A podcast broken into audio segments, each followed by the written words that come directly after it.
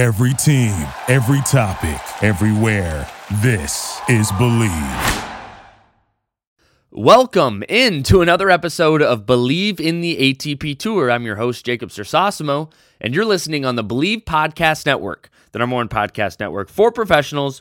Do you believe? A lot of tournaments, a lot of things going on in the tennis world right now, um, including ATP 500s, ATP 250s, all over the world. You got them in Russia, you got them in Spain, you got them everywhere, right? Um, I think one's going back to Italy, everywhere. Tournaments everywhere, galore. Players are winning, players are losing, and we're going to cover it all right here in this episode of Bleav in the ATP Tour with Jacob Sersosimo. And first, I'm going to start at St. Petersburg in Russia. Um, pretty good lineup. We had Medvedev was in there as the one seed, and then it goes Shapo, Rublev, Khachanov, Wawrinka, Raonic, Coric, Taylor Fritz. Um, I expected Wawrinka to have a better showing um, at this tournament. He ended up he ended up losing in the third round to Denis Shapovalov. Uh, straight set 6-4, 7-5. Uh, he didn't really play in the U.S. Open. Uh, had a mediocre clay court season, and I kind of expected him to be a little bit better. But then maybe he's just taking this year off without taking this year off. And what I mean by that is he is playing in these tournaments, but mentally maybe he's just not there, nor does he maybe not care as much just because of everything going on. There's a pandemic, all of that. Maybe he just, you know, isn't in the swing of things, and that's really affected him in a bad way. Also, I saw that he separated with his coach, his longtime coach. That could also be um, a downfall for Wawrinka. Um, Raonic had a really good tournament.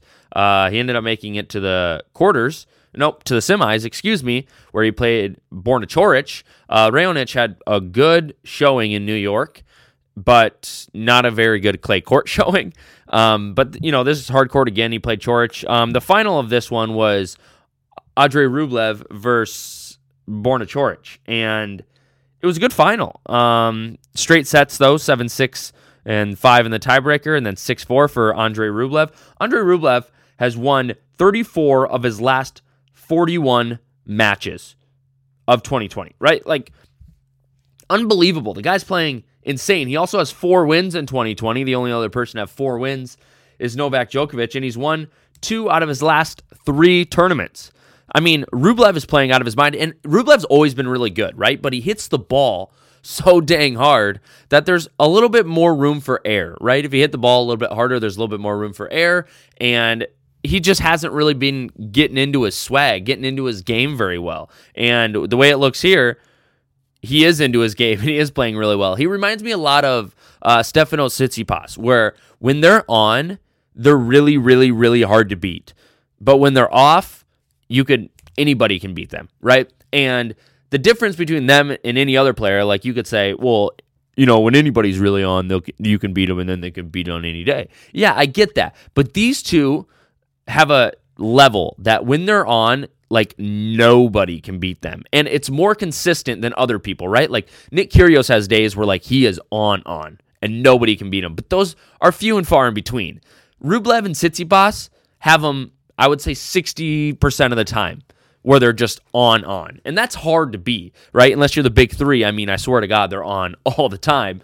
But nevertheless, that's the kind of player Rublev is and he's really, really good. And I think for the world to start seeing him play really, really good is not only really beneficial for his game, but also really beneficial for the sport to have another Russian play this well. Um, another Russian I want to talk about is Daniil Medvedev. He was the two seed in this tournament, or the one seed, excuse me, in this tournament. Ends up losing to Reilly Opelka in three sets. Um, had a little bit of a meltdown there. I believe he smashed his racket after he shook hands with Opelka. Um, Medvedev known to do stuff like that.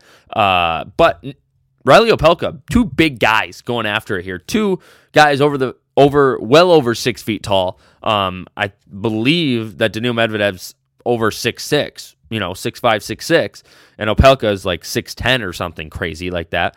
But two big serves. Um, little shocked that Opelka got to beat Medvedev in St. Petersburg, but hey, that's why you play these tournaments. So St. Petersburg goes to the Russian, and that's going to go to Borna Coric. Let's move on to Cologne, and that is there's two Colognes, and the first Cologne in Germany was won by the German Alexander Medvedev. and that was an ATP 250. In that tournament was you know Bautista Agut, uh, FAA, Benoit Pierre. Uh, you know, not great. Marin Cilic was the eight seed. Not great players, but you know, good enough players. And that one went from October 12th to the 18th.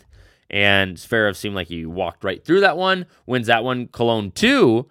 Same thing. Zverev wins this one in the final, 6 2, 6 1 against uh, Diego Schwartzman. This one goes the 19th to the 25th. So literally back to back tournaments uh, in Cologne, Germany.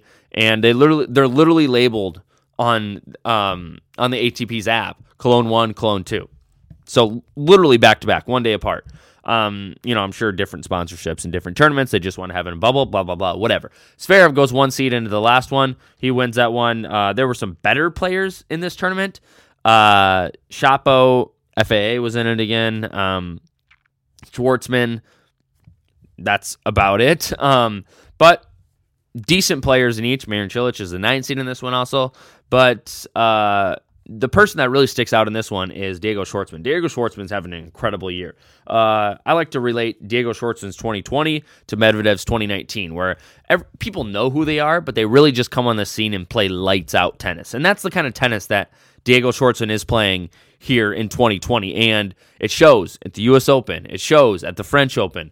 It shows, um, maybe not at the U.S. Open. I believe actually he lost round one It shows at the French Open. Um, you know, it shows in Rome when he ends up beating um, Rafael Nadal, goes on to play Djokovic. Like Diego Schwartzman's having an incredible year, and I wouldn't be surprised if he wins like the ATP's most improved player of the year, just because the way he's played this year. And you can give that to a lot of players. Jannik Sinner's played really well.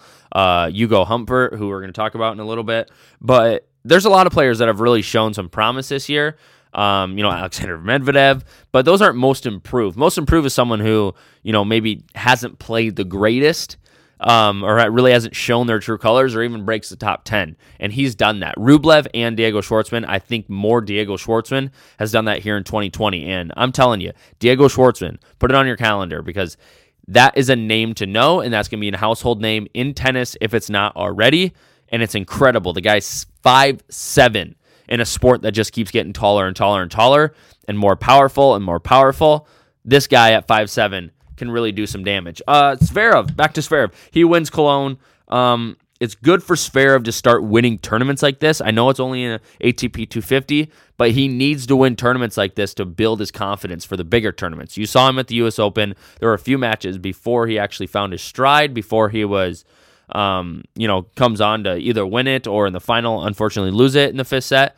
But it seems like he gets tight and nervous. So the more finals this guy can get into, I think the better off he's going to be in the future and the better off he's going to be in the big moments at the Grand Slams. And I think another thing is like he's ranked number 1, right, in both these tournaments. They're 250s, not a big deal, but he also needs to be ahead and stay ahead and feel that he's ahead because when he comes in as the underdog, it's kind of this new generation. When they all come in as the underdog, you look at Shapo, you look at Thiem, you look at Zverev. Yeah, they're top 10, Shapo's not, but most of them are top 10 players. The Rublev, the Medvedev, the Tsitsipas. Um, they're all top 10 players, but they're still underdogs because the big three is still there, right? Every time they're in a tournament, they're an underdog because somebody in the big three is in that tournament. So for these guys to make these finals and start winning more of these tournaments, they're only going to get more comfortable once they get in the Grand Slams and on the big stage against the best three players to ever play this game in Rafa, Roger, and Novak. Speaking of young players, let's head over to Antwerp in Belgium, and the European Open happened there. And whoa, was this tournament young? I mean, you look at some of the seeds in it. Let's look at the top five seeds, even. Um, Goffin, Carreño Busta, uh, not necessarily super young, but Khachanov, Dimitrov, Raonic, um, Fritz, and de Minaur. But those guys might not be the youngest in the league. But then you move a little bit towards the final, and in the final is Hugo Humbert and Alex de Minaur. The French is playing the Australian, and Hugo Humbert, not ranked in this tournament, beats the two seed Carreño Busta in the second round, and then just rolls to the finals, but almost loses to Daniel Evans in the semis, and he had to save four match points in the over three hour match in the semis to beat Daniel Evans. And um, he is just the fourth player this season to save a match point en route to a tour level title.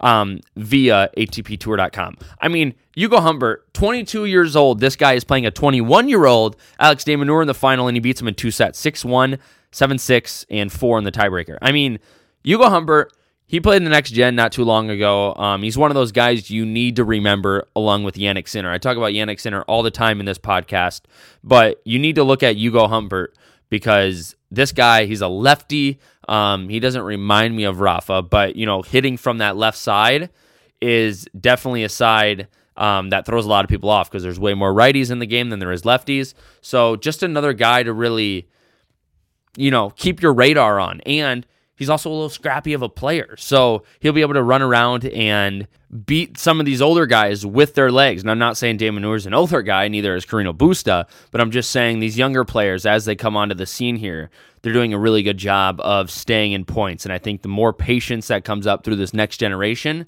the better off they're going to be in these bigger tournaments. Um, let's go to Vienna. We're going to head over to Vienna and see who's in that tournament. Obviously, it's Novak Djokovic, if you haven't read any of the headlines yet. Novak is obviously a favor in this tournament. Um, this can be a good tournament. It's also an ATP 500. Um, this one's in Austria. Oh, I put Vienna in Italy earlier. Remember when I said, oh, there's tournament might be a tournament in Italy?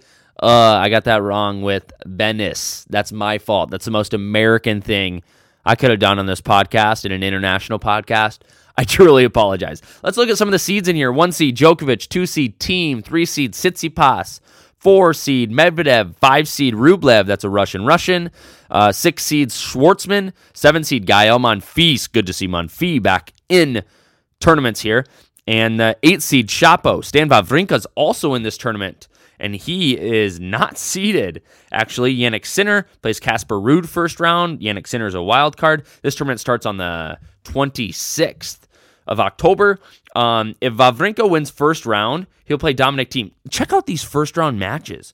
Dominic Thiem is playing Kai Nishikori first round. Now I know Nishikori got hurt, but that's going to be a really good first round. Casper Ruud is playing Jannik Sinner first round. That's going to be a good first round. Alex de Minaur is playing Daniil Medvedev first round. That's going to be a good first round match. Felix Auger Aliassime is playing Vasek Pospisil first round. That's going to be a really good match. Gael Monfils is playing Pablo Carreno Busta first round. That's going to be a really good match. Dimitrov and Khachanov are playing each other first match. That's going to be a good match. Tsitsipas is playing Struff. Remember, Struff had a good showing at the U.S. Open. That's going to be a good match.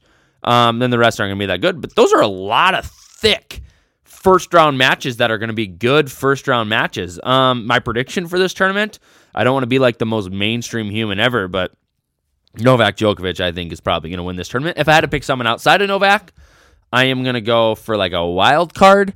I'm going to probably go after Thiem um, just because he's had a really good season. Um, I'd love to go for like a Medvedev or Shapo. I just not sure if I can do that right now. I'm um, not sure if I have the confidence, but this tournament is loaded. I mean, look at those names in there. The top eight itself Shapo, Monfils, Schwartzman, Rublev, Medvedev, Tsitsipas, Thiem, Joker, uh, Jannik Sinner's in it, Casper Ruud's in it, Wawrinka's in it, Pospisil, FAA.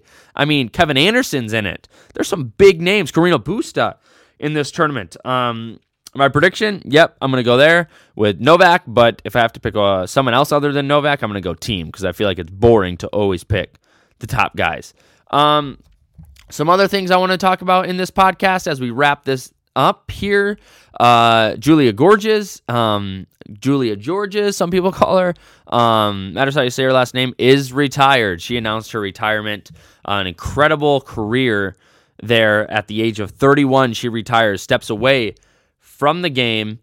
And here's what she did in her career she had 15 years on the WTA Tour, 12 WTA finals, and uh, a top 10 player at one point in her career. Um, outstanding career by Jules. Um, I got to watch her play at the U.S. Open last year. Class act, really good, scrappy player, fun to watch. Um, if you look at the WTA, they also had Caroline Wozniacki, who's only 30 years old. She retired this year. Two great women's players on the women's side and very hardworking, scrappy players retired this year in the women's game, and they are not that old. Like they just reached their 30s. You look at Serena, who's in her high 30s. Um, some of the people that are that age as well is Azarenka. You look at Petra Kvitova, Angelique Kerber, um, that are still playing in the game. But no reason to my knowledge of why she retired. But nevertheless, she is a retired woman. This is just something I saw on the ATP Tour. I'm going to talk about the highest win percentage uh, amongst ATP players, 83.25%. At the top is Rafa, just behind him at 83.11% is Novak, and then at 82 point, 82 point whatever is Roger, and then in the 77 percentile is Andy Murray, and the 71 percentile is Del Potro. The biggest takeaway from this, uh, Rafa and Novak are very close in the win percentage, and Roger's not far behind, but all three of those players are far ahead of Andy Murray and Juan, Juan Martin Del Potro. And between all of these players, the ATP says that they have played 4,286 matches. Um,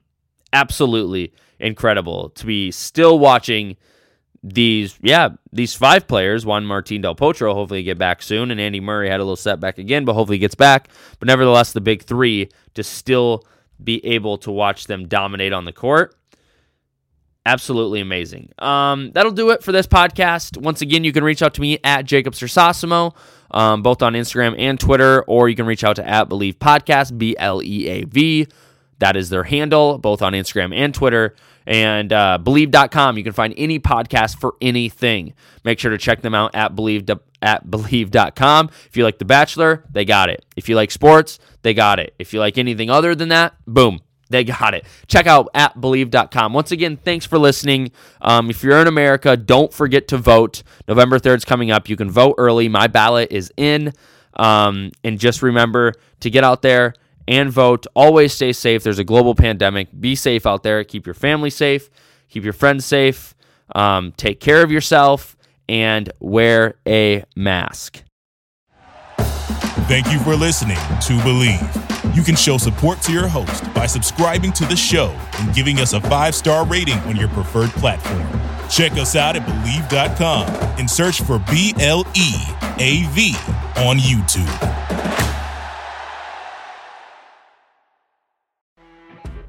You know, when you're listening to a true crime story that has an unbelievable plot twist that makes you stop in your tracks? That's what our podcast, People Are the Worst, brings you with each episode. I'm Rachel. And I'm Rebecca. We're identical twins who love true crime cases that make you say, didn't see that coming, and we hate the people responsible for them. Listen to People Are the Worst now on Apple, Spotify, or wherever you get your podcasts.